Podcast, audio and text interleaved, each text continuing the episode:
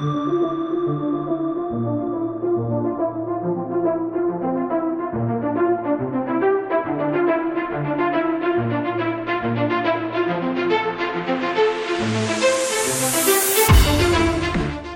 τα δύο θέματα που καλούμαστε σήμερα να συζητήσουμε είναι ετεροβαρή, αλλά λόγω επικαιρότητας για εμάς σημαντικά και τα δύο. Το ένα έχει να κάνει αμυγός με την Ευρώπη, έχει να κάνει με τη σχέση της με την Κίνα και τα πολλά νέα που μας έρχονται από εκεί. Το δεύτερο έχει να κάνει με εμάς, γιατί εμείς πηγαίνουμε σε εκλογές και μπορεί μεταξύ μας στην Αθήνα να συζητάμε, αλλά μια οπτική γωνία είναι αν αυτό το συζητάνε καθόλου στις Βρυξέλλες. Οπότε αρχίζοντας από το πρώτο θέμα, και ξεκινώντας από το Γιώργο, το θέμα των σχέσεων της Ευρώπης με την Κίνα και με δεδομένο ότι τις τελευταίες ημέρες έχουμε δει αρκετά ταξίδια και αρκετές δηλώσεις είτε από Ευρωπαίους εκπροσώπους της ε, Ένωσης είτε από αρχηγούς κρατών. Γιώργο, θα ήθελα πρώτα απ' όλα να μας βάλεις σε μία σειρά πού βρισκόμαστε σήμερα και γιατί βρισκόμαστε σε αυτό το σημείο. Ξεκίνησαν, θα έλεγα, όλα και η συζήτηση έφτασε στα πρωτοσέλιδα τουλάχιστον των μέσων που ασχολούνται συστηματικά με τα ευρωπαϊκά με την επίσκεψη Μακρόν και Φόντερ Λάιεν στην Κίνα. Εκεί υπήρχε ίσως ε, μία πιο θερμή υποδοχή για τον Μακρόν σε σχέση με την πρόοδο Φόντερ Λάιεν της Επιτροπής. Ο Μακρόν ηγήθηκε μιας αντιπροσωπείας ε, πολλών Γάλλων ε, επιχειρηματιών και CEOs που έκλεισαν διμερείς συμφωνίες και αυτό που προκάλεσε ε, μια ευρύτατη συζήτηση και αρκετά έντονη ήταν ε, οι δηλώσεις που έκανε ο Μακρόν off the record σε δημοσιογράφους ε, στο αεροπλάνο, αν δεν κάνω λάθος, επιστροφής, όπου είπε πράγματα τα οποία πολλοί θα πρέπει να τα θεωρούμε αυτονόητα στην Ευρώπη, ότι δηλαδή η Ευρώπη πρέπει να αναπτύξει τη δική της αυτονομία, ότι πρέπει να αναπτύξει τη δική της στρατηγική απέναντι στην Κίνα, αλλά χρησιμοποίησε κάποιες φράσεις οι οποίες χτύπησαν άσχημα και δεν ήταν ε, ακριβώς η επιτομή της διπλωματικής διατύπωσης. Μίλησε για την Ευρώπη η οποία ακολουθεί τις Ηνωμένες Πολιτείες και χρησιμοποίησε και τη λέξη υποτελής. Αυτό προκάλεσε πολύ μεγάλη αντίδραση σε ορισμένους ε, κύκλους, ιδίως από χώρες όπως η Πολωνία, ας πούμε από το πιο ατλαντιστικό μπλοκ που έσπευσαν να κατηγορήσουν τον Μακρόν ότι υπονομεύει την ευρωατλαντική ενότητα ιδίως γιατί θεωρήθηκε ότι η ήπια στάση του έναντι της Κίνας αφήνει κατά κάποιο τρόπο εκρεμές το θέμα του αν η Γαλλία και η Ευρώπη γενικότερα συντάσσονται με τις ΗΠΑ σε ό,τι αφορά την υποστήριξη Ταϊβάν. Σε αντιστάθμισμα ή μάλλον σε, σε απάντηση των δηλώσεων Μακρόν ο Πολωνός ηγέτης ο οποίος ε, επισκεφτόταν στις ΗΠΑ έκανε μια δήλωση θα έλεγε κανείς ε, επιθετική στις δηλώσεις του, του Μακρόν και ο πρόεδρος Μισελ του Ευρωπαϊκού Συμβουλίου ε, δήλωσε ότι αυτά που είπε ο Μακρόν εκφράζουν πολλούς στην Ευρώπη, πο, πολλές χώρες, οι ανησυχίες που εξέφρασε.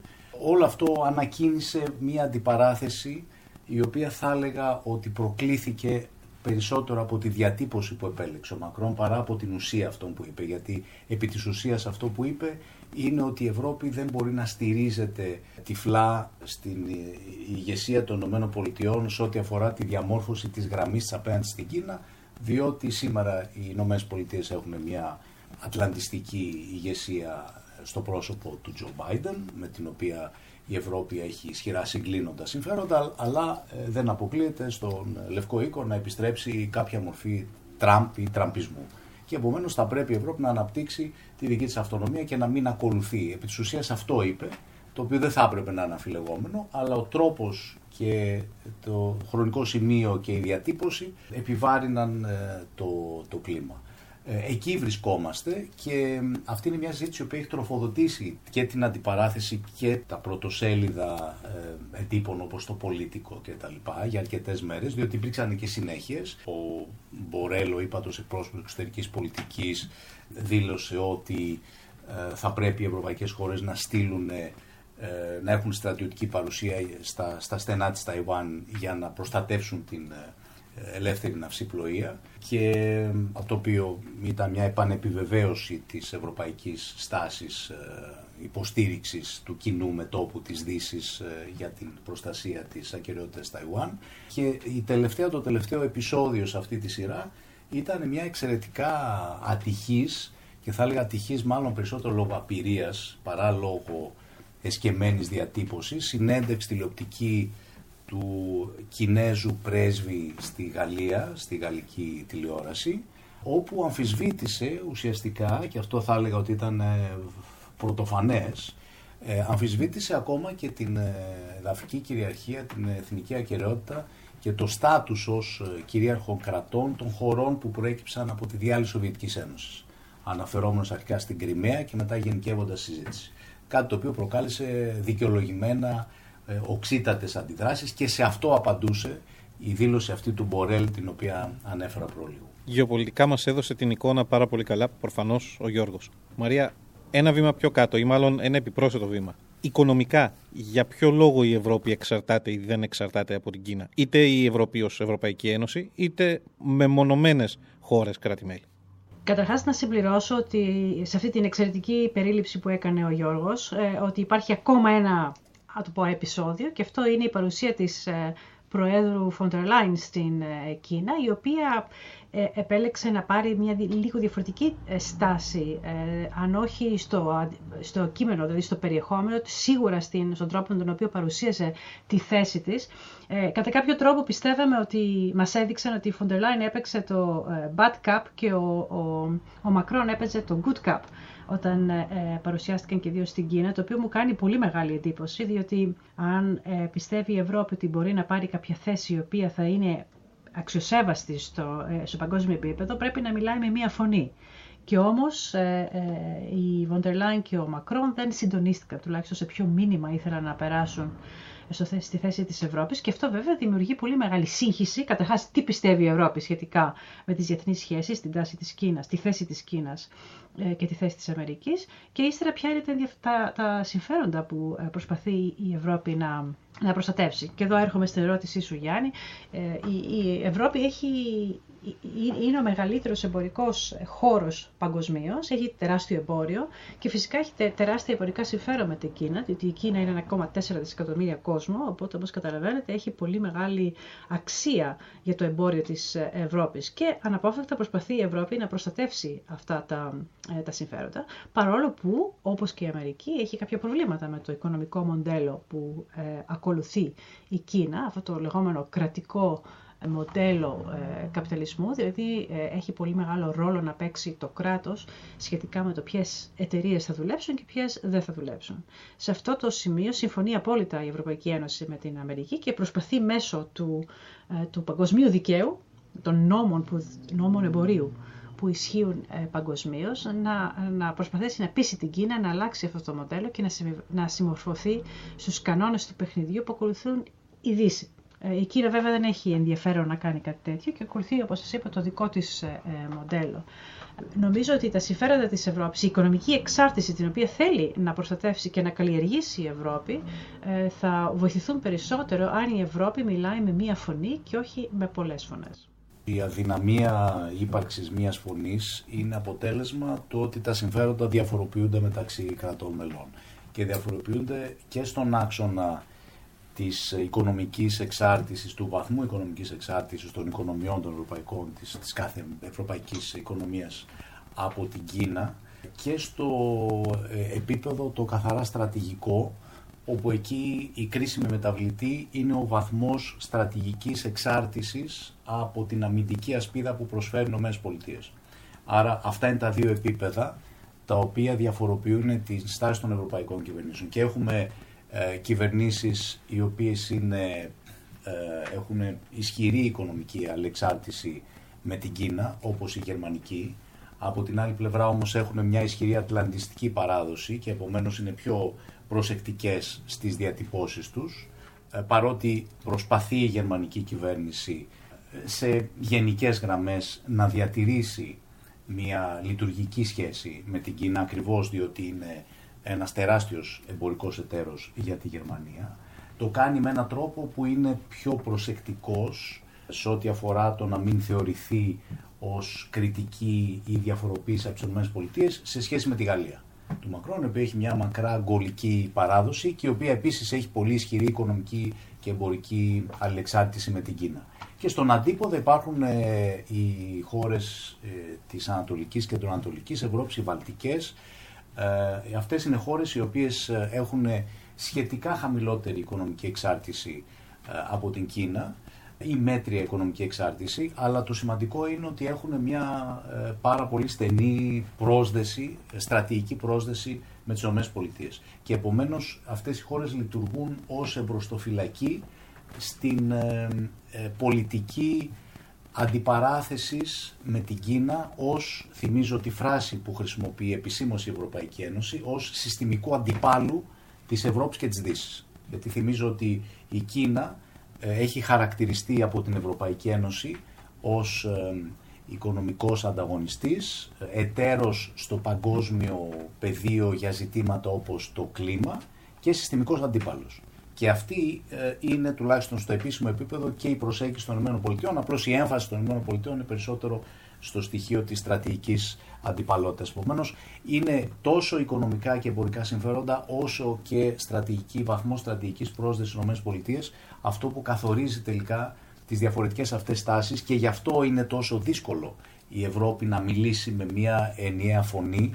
Δεν είναι ε, πρόβλημα το ότι δεν έχουν βρεθεί οι κατάλληλες λέξεις, ε, αλλά είναι το πρόβλημα ότι πίσω από τις λέξεις και τη ρητορική υπάρχουν διαφορετικές επιδιώξεις και διαφορετικές σταθμοί συμφερόντων.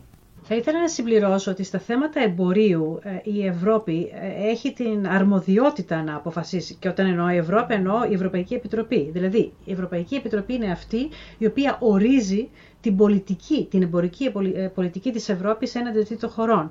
Και να σημειώσω ότι αυτά που είπε η πρόεδρος Βοντερ Λάιν στην ομιλία της πριν φύγει από την Κίνα, τα οποία και τα μεταβίβασε στην, όταν έφτασε εκεί, είναι πολύ σημαντικά, διότι έμπρακτα η Ευρώπη θα πάρει κάποια μέτρα έναντι της Κίνας.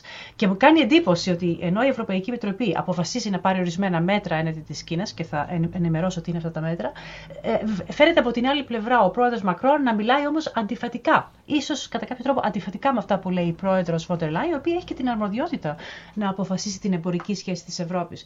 Και όπως ε, είπε η πρόεδρος πριν φύγει για την Κίνα, θα λάβει μέτρα εναντίον, το εναντίον είναι λίγο σκληρή λέξη, αλλά εν πάση περιπτώσει είναι, είναι ανταγωνιστικά μέτρα έναντι της ε, Κίνας. Έχει να κάνει με τον έλεγχο των εξαγωγών, έχει να κάνει με την παρακολούθηση των εξερχόμενων επενδύσεων, το οποίο είναι πρωτοφανές μέτρο για την, ε, ε, για την Ευρώπη. Και παράλληλα, βέβαια, αναγνωρίζει η, η πρόεδρος Βοντερ Λάιν με σεβασμό τη δύναμη της Κίνας, αλλά παίρνει μέτρα τα οποία είναι ανταγωνιστικά έναντι της Κίνας. Και παρόλο που έχει την αρμοδιότητα να πάρει αποφάσεις, παίρνει αποφάσεις έναντι της Κίνας, βλέπω πάλι κακοφωνία στην Ευρώπη με τον πρόεδρο Μακρόν να λέει λίγο διαφορετικά πράγματα, ενώ η Ευρώπη, μέσω της κυρίας Βόντερ Λάιν, παίρνει συγκεκριμένα μέτρα τα οποία είναι ανταγωνιστικά. Αυτή η κακοφωνία, κατά τη γνώμη μου, δεν βοηθάει την ισχύ τη διπλωματική ισχύ της Ευρώπης σε παγκόσμιο επίπεδο. Ε, νομίζω ότι ε, φαινόμαστε αδύναμοι και σίγουρα μπροστά στην Κίνα όταν μιλάμε με, ε, με διαφορετικές απόψεις και όταν ο ένας παίρνει ορισμένα μέτρα και όλες αντιφάσει. Αφού μιλήσαμε για τους ε, δεσμούς ή τους μη δεσμούς μεταξύ Ευρώπης και Κίνας ή για τους μικρούς παίκτες μπορούμε να περάσουμε και στους μεγάλους παίκτες γιατί έχουμε εκλογές στην Ελλάδα σε λίγο καιρό. Θα γυρίσω την ιστορία ανάποδα, τη σειρά ανάποδα και τώρα θα ξεκινήσω από το Θοδωρή και θα κάνω το απλό ερώτημα. Εμείς ασχολιόμαστε και είναι φυσιολογικό όπω κάθε χώρα όταν έχει εκλογές εθνικές ε, ασχολείται με το τι σημαίνουν και ποια είναι η επόμενη της μέρα.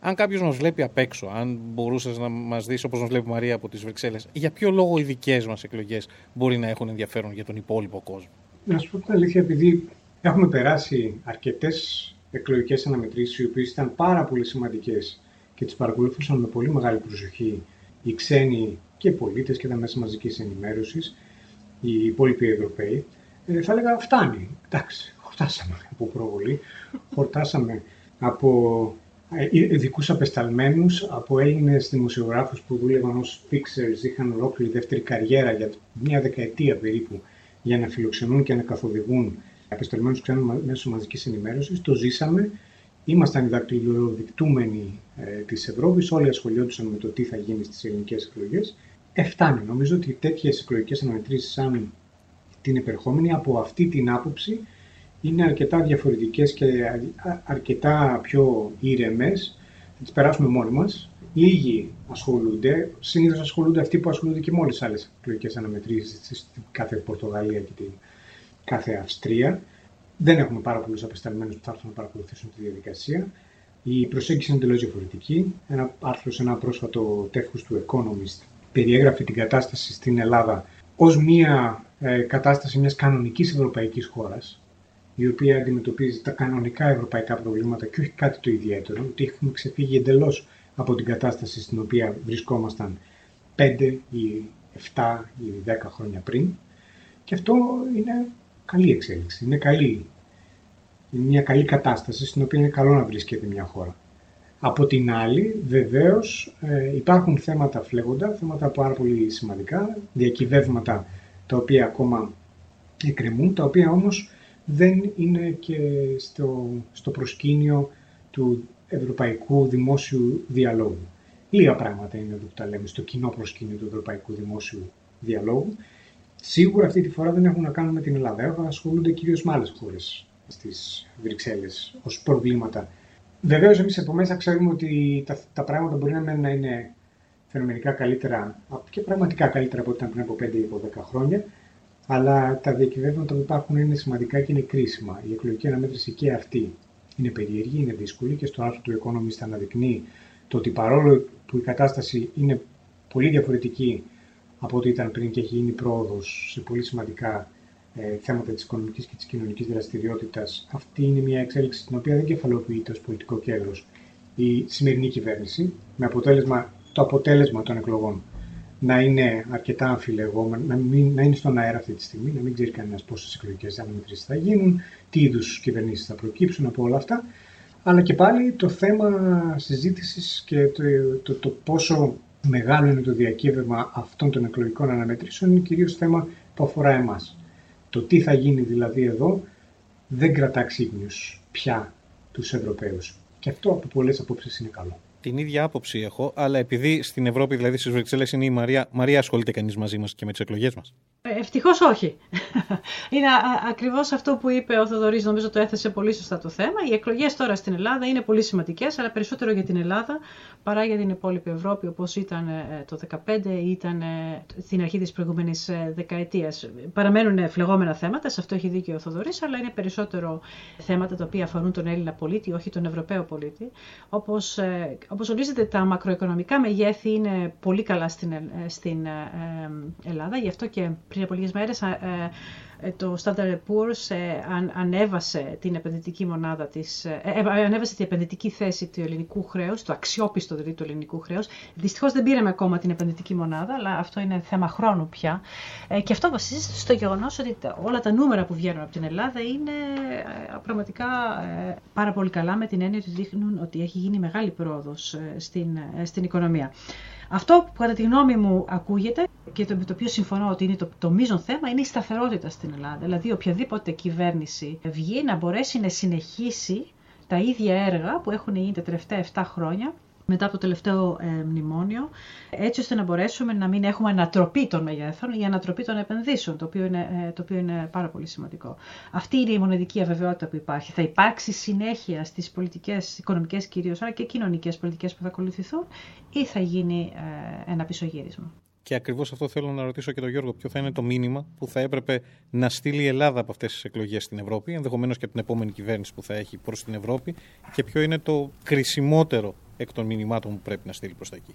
Δεν θα διαφοροποιηθώ από αυτά που, που υπόθηκαν από τη Μαρία και το Θοδωρή. Η λέξη κανονικότητα είναι αυτή που κρατάω. Η λέξη συνέχεια έχει επίσης πολύ μεγάλη σημασία και το γεγονός ότι η Ελλάδα έχει περάσει, θα έλεγα τα τελευταία χρόνια, από τη θέση ενός ε, αδύναμου, μιας αδύναμης και προβληματικής οικονομίας η οποία εξαρτάται από την στήριξη ή θα έλεγε κανείς ενίοτε και την, ε, στις ακραίες εκδοχές και την ε, φιλανθρωπία των ισχυρών οικονομιών, δηλαδή μια χώρα που ζητάει, έχει μεταβληθεί σε μια χώρα η οποία συμβάλλει συμβάλλει στις κοινές ευρωπαϊκές υποθέσεις με προτάσεις οι οποίες δεν αφορούν μόνο την Ελλάδα αλλά αφορούν την Ευρωπαϊκή Ένωση και ορισμένες από αυτές υιοθετούνται ως βελτιωτικές προτάσεις από την Ευρωπαϊκή Ένωση, βελτιωτικές για την Ευρώπη. Αυτό νομίζω ότι είναι μια σημαντική αποφύτιση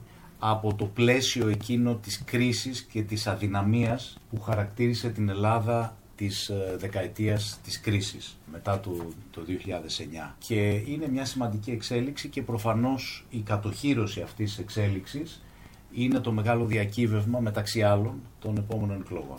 Και για να κλείσουμε με εκλογές, και επειδή μιλάμε για εκλογές και φιλελεύθερη δημοκρατία, η προηγούμενη δεκαετία δεν ήταν μόνο δύσκολη για την Ελλάδα. Το δεύτερο μισό νομίζω ήταν εξαιρετικά δύσκολο και για την ίδια τη φιλελεύθερη δημοκρατία. Οπότε ο, ο Θοδωρής μπορεί να μας περιγράψει για ποιο λόγο μία μήνυση μπορεί να μας έσωζε από αυτό. Αναφέρεσαι σε ένα άρθρο που έγραψα. Διάβασα πρόσφατα ένα βιβλίο του Αμερικανού δημοσιογράφου Patrick Radin Keefe που λέει τις ιστορίες διάφορων περίεργων απαταιώνων, ε, αμφιλεγόμενων και μία από αυτές είναι η ιστορία του ε, Βρετανού παραγωγού τηλεοπτικών εκπομπών του Μάρκ Μπερνέτ.